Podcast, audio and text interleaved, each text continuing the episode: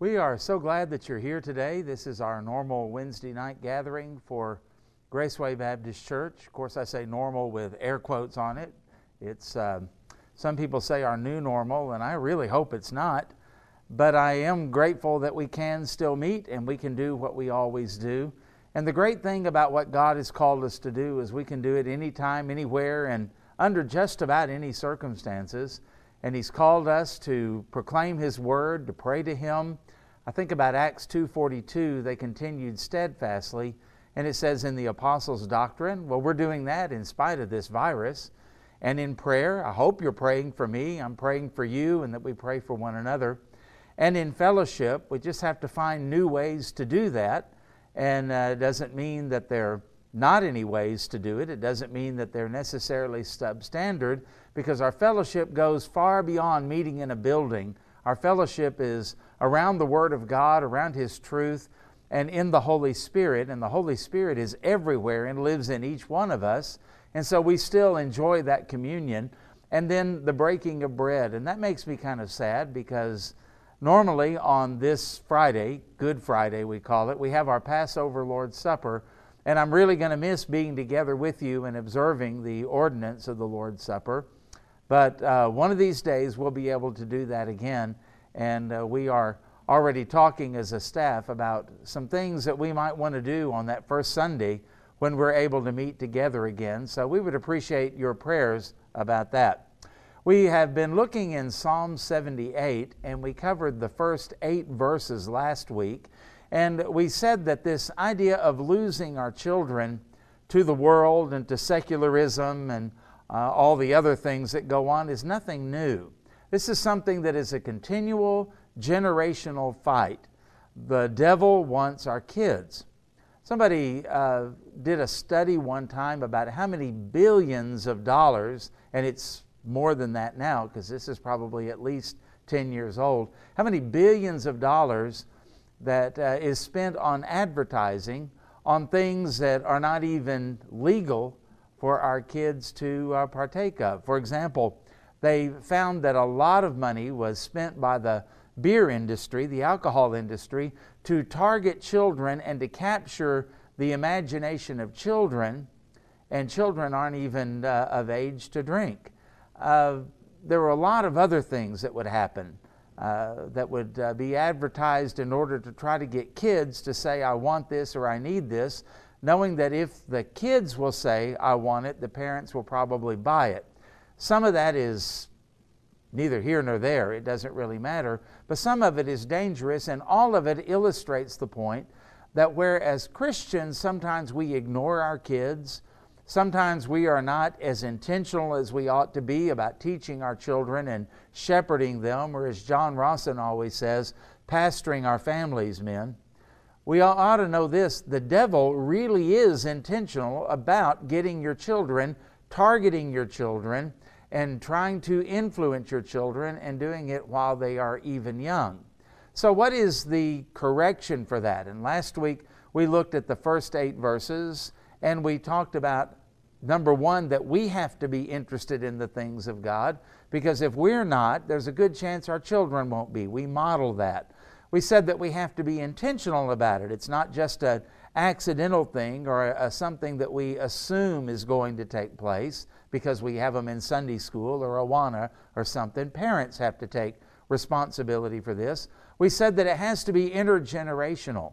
We can't just ignore the new generation and say, well, they do their thing, we do our thing, and we don't get it, and they don't get it, so we don't really interact. There's a big, big move to pull us apart in the family and in the church. And maybe one of the purposes of God during this virus is to force us to spend time together and to get to know one another and to interact with one another. And then we said, of course, it has to be internal. We're aiming for the heart. Parents, if all you're doing is aiming to correct the behavior of your children, that is far short of where God wants you to be. He said it's out of the heart that things proceed. That's where the issues of life are, Solomon said. And so we have to guard our heart, the real us. That's what you really ought to aim for. Now, we're going to pick up at verse 9 and we're going to read what Asaph has to say. And we're going to see some things that we need to and that we want to teach our children because if we don't, we do it to our own peril, to the peril of our society, and uh, we've already seen some of this take place. I'll read it. You follow along in your Bible. Psalm 78, beginning at verse 9. The children of Ephraim, being armed and carrying bows, turned back in the day of battle. Pardon me. They did not keep the covenant of God. They refused to walk in his law and forgot the works and his wonders that he had shown them. Marvelous things that he, God, did in the sight of their fathers, in the land of Egypt, in the field of Zoan. That's just a region of Egypt.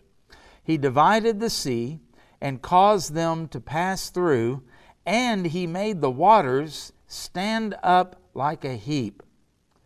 In the daytime also, he led them with the cloud, and at night with a light of fire. He split the rocks in the wilderness, and he gave them drink in abundance as the depths. He also brought streams out of the rock and caused waters to run down like rivers. Now, these things, as miraculous and wonderful as they are, these were things that had kind of been forgotten. And Asaph uses the children or the descendants of Ephraim as the example. Now, we don't know what the specific occasion was. It just tells us that they were armed and ready for battle, but when the time came to fight, they just didn't fight. It wasn't because there was a shortage of bows or arrows. It wasn't because they didn't have armor. It wasn't because they weren't organized. It wasn't because they didn't have a cause. There was a battle to fight. And they were ready for the battle. They just chose not to fight. That kind of reminds us a lot today of the way that we are. I am so disappointed and kind of disgusted with my generation and the way that we've turned out and the way that we raised our children. Why would I say that? Did you know that if you went back a hundred years, you would find fa- families more intact and more stable, um, you know, all of those things that we look back and say, oh, the simpler times and the good old days and values being passed on to our children and families serving the Lord, all of those kind of things. And yet, if you think about it, back in 1920, were there any ministries for family? Were there any books about the family? I'm sure there were some. But by the time Sammy and I got married in 1984, you could go into any Christian bookstore, any of them, and you would find whole sections on marriage and whole sections on family. Great preachers and other uh, counselors and psychologists and other people started putting out books and video series and seminars, whole seminars on having a happy marriage, on raising your children. Ministries like Focus on the Family grew up and they flourished during that time. In other words, my generation has had more resources on how to be a good husband, how to be a good wife, how to be good parents, how to raise children that would honor the Lord. We've had more of that than at any other time in history, and look at us. You look back and you see the homeschool movement, the Christian school movement, all of these type of things didn't exist a hundred years ago not in any organized form anyway. And now you look and see all of the alternatives, everything that is available, and what is happening. We're not doing very well with all of this. And it's also been a mystery to me as to why it is that we go to a bookstore, if I use an old fashioned term, I know there are not many of those anymore, and you would see volume after volume after volume about marriage and family. You go to the Word of God and go to the New Testament, how many verses are there that have to do with family and marriage? Well, on one hand, we could say everything has to do with that. It's about the gospel, it's about salvation, it's about the Holy Spirit, it's about the golden rule, it's about the great commandment, all of those kind of things. The one another's of Scripture, there are so many of those. But when you get right down to it, the specific things mentioned about marriage, you don't find all that much. And I think the assumption in the New Testament was just live for Jesus, be filled with the Holy Spirit, and apply the Word of God, and you'll do right by your children, you'll do right by your husband, you'll do right by your wife, because we're supposed to do this under the Lordship of Jesus Christ. And yet, with all of our resources, we're not doing very well. Maybe we need to get back to just some basic principles. Let's talk about these in Psalm 78. And let's begin thinking about what we looked at in verses 9 and following. That the first thing we want to do is actually and intentionally teaching our children to stand alone. What in the world am I talking about there? Well, the men of Ephraim, they are ready and they are armed for battle, and there's the expectation that they're going to fight. But at some point, Asaph and his audience would know what it was. We don't. These people that were skilled warriors decided not to fight. And Ephraim becomes kind of the symbol for unfaithfulness in the Old Testament. Who was Ephraim? Well, you remember that the 12 tribes of Israel were the sons of Jacob. But the numbers don't quite add up, and something doesn't seem right because Ephraim wasn't a son of Jacob, was he? No, but he was a grandson. Ephraim and Manasseh were the children of Joseph. And Joseph, instead of having a tribe of Joseph, his two sons received the blessing. And so there is the half tribe of Ephraim and the half tribe of Manasseh, and they would make up what normally would be the tribe of Joseph. Well, what did these people do here? They came to the point, equipped and armed, all kinds of knowledge, and yet they just didn't pull it off.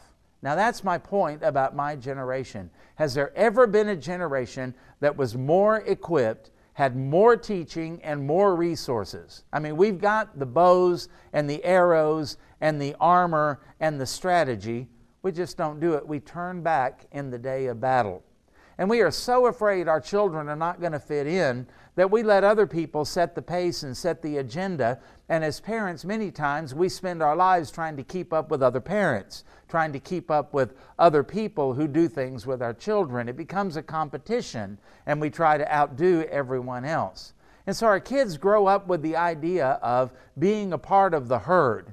And so they've got to run with the herd and be with the herd and look like the herd and do everything that the herd does. If Ephraim, here's my point, is not going to fight, who is? And if everybody just goes with the herd mentality, then all the other tribes do what Ephraim does. And if Ephraim fights, they fight. If Ephraim runs, they run. They just go along and go with the flow. I would contend that this verse is challenging Israel and therefore challenging us to teach our children to fight even when Ephraim doesn't, to stand up in the battle even when the others don't. And you may be there on the front lines of the battle and you may be taking the heat, and everyone else may desert. Everyone else may go AWOL, we might say. What are you going to do? We want to teach our children to stand alone, to do what needs to be done, to rise to the occasion, to have a cause bigger than themselves, and to fight for what's fighting for, and to stand up even if they have to stand alone. Because there is an enemy here, and the enemy here, enemy here is what I've already mean. It's the herd mentality. If you have a bunch of cattle or a bunch of sheep and one of them runs off of a cliff, are you going to run off of the cliff too? Are you going to go along with the flow, go along with the herd, even to your own destruction?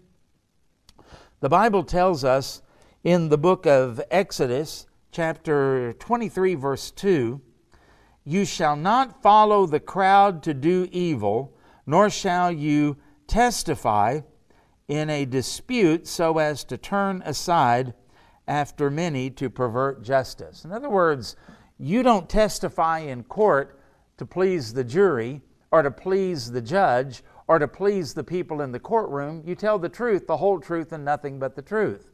And you don't follow after the crowd to do what's wrong and use the excuse that, well, everybody's doing it, it must not be that wrong. We've got to teach our children to stand up, to stand for what's right, to fight in the day of battle when, it, when the battle needs to be fought, and to do it alone if they need to do it. Don't be afraid, parents, that your child is going to be different than everyone else. Secondly, we find as we look at verse 11 We need to teach them to be grateful. You know, uh, we have a generation where our children know the, the uh, uh, price of everything, but the value of nothing. And the more they have, the more they want, and they don't take care of what they've got. And we all gripe about it, and we can't understand why they're like that. Well, we sort of taught them to be that way. We taught them that if you don't take care of it, if you lose it, if you break it, it's okay. Mom and dad will buy you something else, or grandma and grandpa will buy you something else because we're scared to death that our children may not have what everyone else has, which is sort of related to point number one, isn't it? And when you look down here at what was going on, the idea with the tribe of Ephraim, not only did they turn back in the day of battle, even though they were well armed, but it also says that they forgot his works.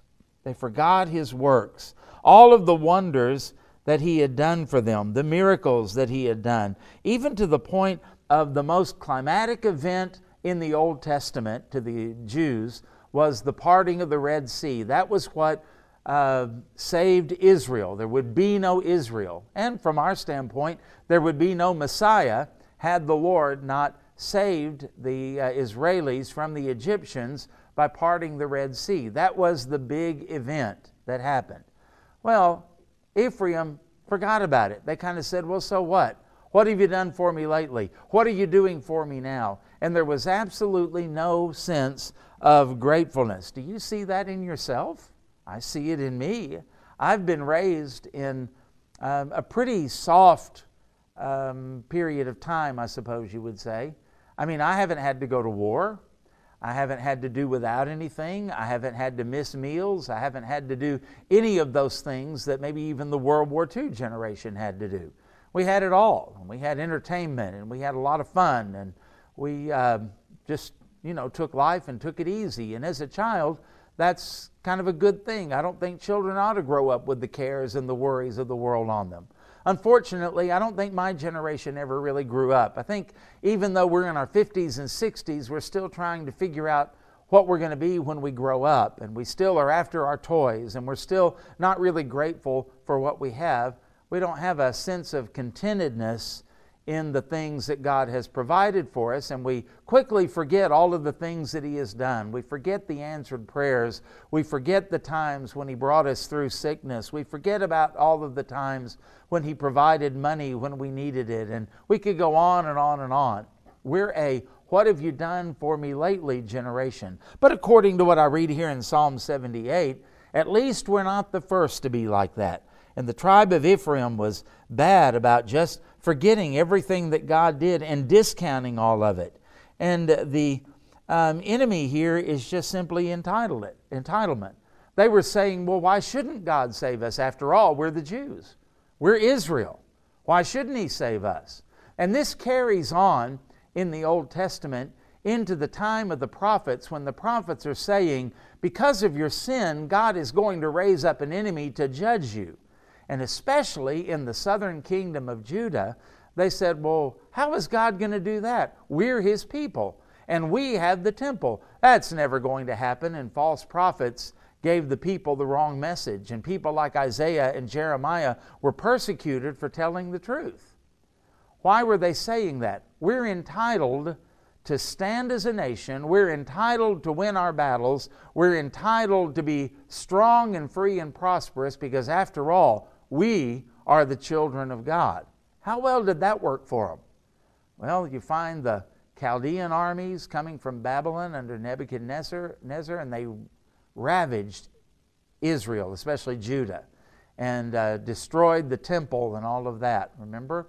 And then they were overrun by the Persian Empire. And then after that, they overrun by Alexander the Great and the Greek Empire. And after that, they were overrun by the Romans. That covered a long period of time. You see, that entitlement mentality was not something that God was going to put up with. And that is something that we find in our society today. We find it in our country. We find people that think it's my right not to work, it's my right to get everything free from the government. And we're raising a generation like that. They don't learn to work, they don't learn, learn to earn anything. In fact, This entitlement mentality was even in the New Testament. The apostle Paul wrote in 2 Thessalonians 3:10, "For even when we were with you, we uh, used to give you this order, if anyone is not willing to work, then he is not to eat either." Why? Because there were people that had the idea that just because I'm a Christian and just because I'm a part of the church, even if I don't work, even if I'm nothing but a busybody, you ought to feed me. You ought to take up a love offering for me. You ought to do something for me. Now, there's absolutely nothing wrong with helping people in need. There's nothing wrong with being gracious to people when that is called for. But when you start seeing the idea that I'm entitled and you're supposed to do this because of who I am, that is a dangerous thing. And Paul was warning the, Thessalonica, uh, the Thessalonian church about that. And that's something that we as parents ought to be careful about as well. Are we raising spoiled brats who feel that they are entitled to something wah, wah, wah, just because I want it? That doesn't bode well for the next generation. We're not doing our job in teaching them the way that they ought to live and how they ought to think. After all, they're going to be raising our grandchildren, aren't they? We better be careful about all of this. Thirdly, notice that Asaph is telling us that we need to teach them to follow God's clear leadership. He, he mentions here that during the wilderness times, we call it the wilderness wandering, uh, actually, they weren't just wandering around in the wilderness, they were being led every step of the way. The cloud by day, and the fire by night. Cloud by day, fire by night. When the cloud would move, they would move. When the cloud would stop, they would stop. And they didn't move again until the leadership of the Lord became very clear, taking them through that time in the wilderness. You see, after they would not go across Jordan into the promised land, and God said, This generation's not going to see it, they couldn't go in there if they wanted to. They were to die off in the wilderness, and the fire and the cloud were guiding them everywhere that they went for that 40 years until it was time to go in with the new generation. But understand, even in Israel's failure, God did not abandon them. He continued to lead them, and He led them very clearly and very definitely. Now, we're not looking around for following the clouds. And in Oklahoma, you would be all over the place, wouldn't you? We're not looking to follow fire by night. But what is it that we are looking for? And I made this point teach them to follow the clear, the clear leadership of God. You know, there are a lot of things that go on in Christianity where people say, God said this, or God told me this, or this is the way you're supposed to go, and a lot of things like that. How do we ever know that? Here's the key we go to the clear teaching of the Scripture. The Bible is our uh, cloud by day that we follow, it's our pillar of fire by night that we follow. In fact, you think about what it says in Psalm 119 in verse 105 Your word is a lamp to my feet and a light to my path.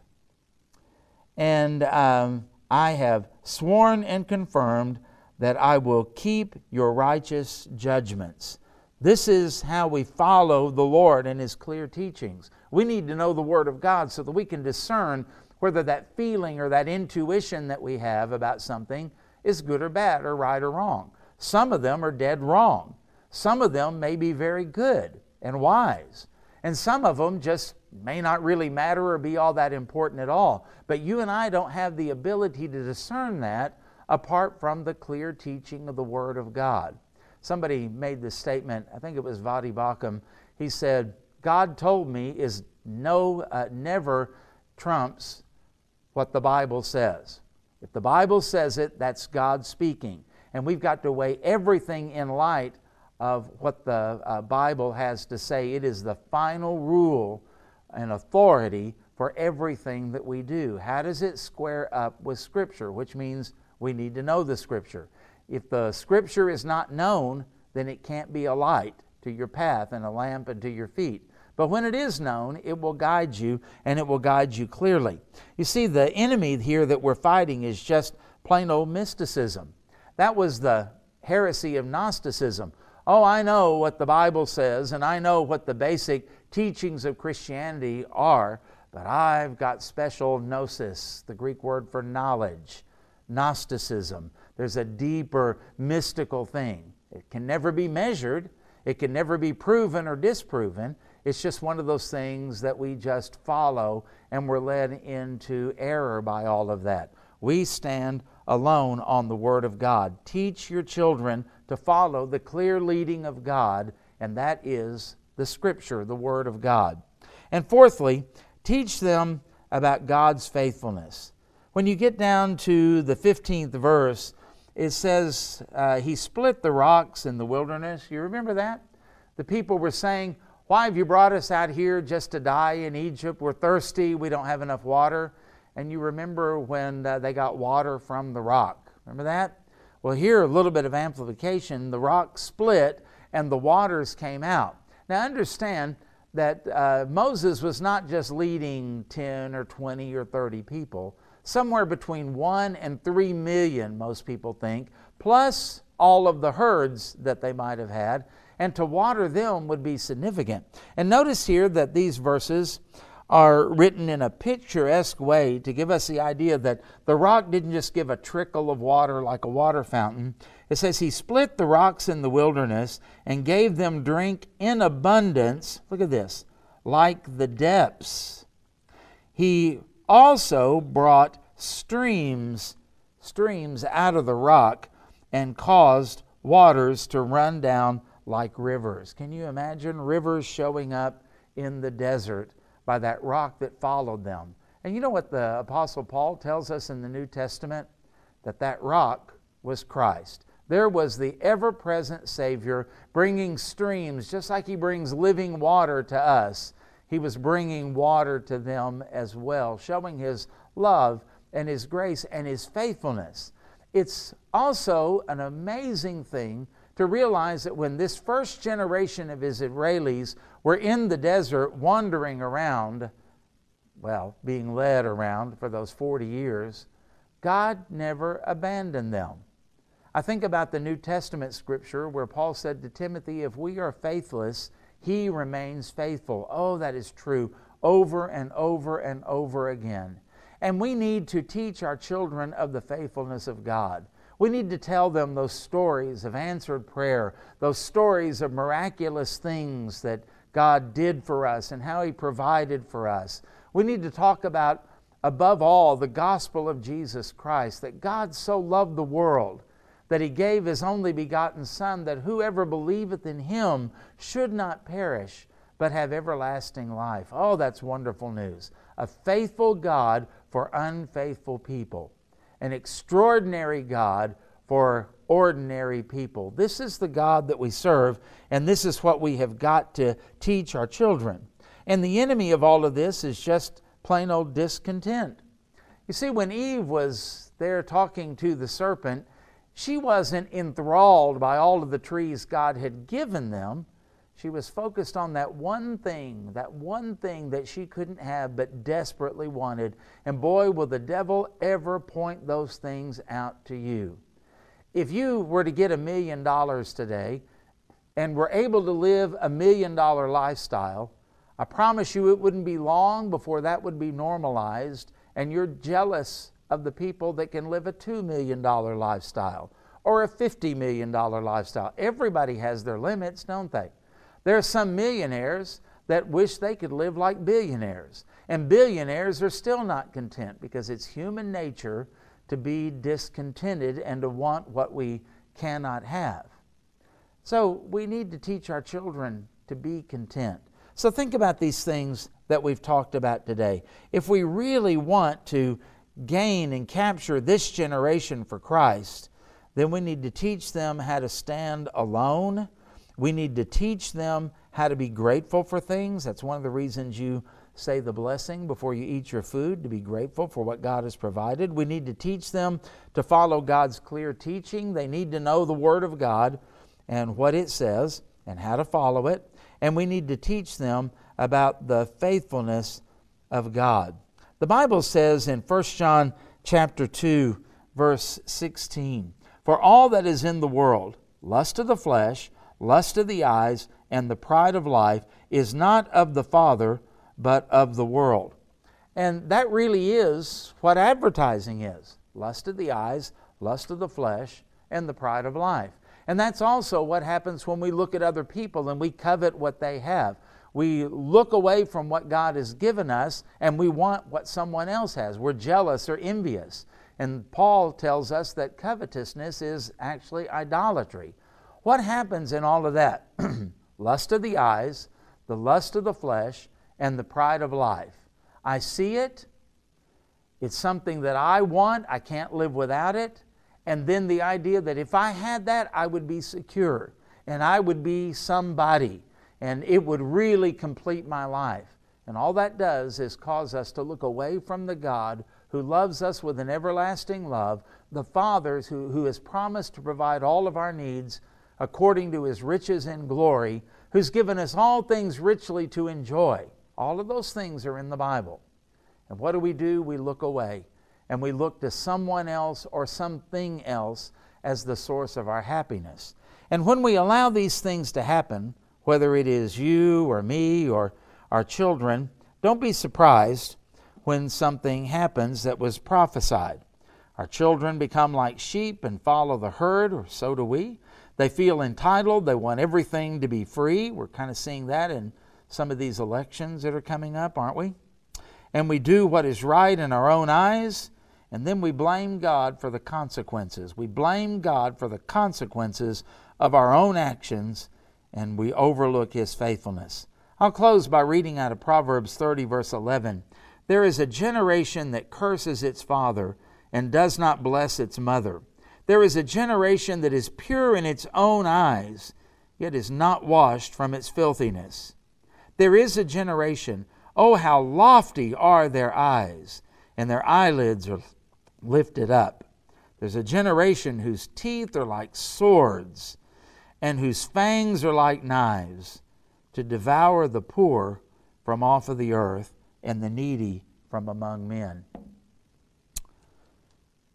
Friends, I think we're living in that generation, and we're raising a generation to even be worse. And God has given you children and given you grandchildren, and He's given our church younger people that all of us can help and shepherd and testify of these things. This is for all of us. And as we do that, we've got the perfect opportunity now to counter what the enemy has done and what we have cooperated with for the last half century, if not longer. God's ways are not our ways, but oh, are they good. His ways are always good. We should follow Him and we should follow His wisdom. So, my prayer is that the Lord will bless you, and I thank you for taking the time to watch this. And uh, as I said at the very beginning, it may be different, it may be weird, it may be strange, and yet it's also the same because we've got the Lord's truth to proclaim to all generations. Father, as we take this to heart, bless us. Help us to remember it and help us to live by it. Help us to correct what's wrong. Help us to affirm what's right. And may we march on for the glory of Jesus until you return. And it's in Jesus' name we pray. Amen. God bless you and thank you once again.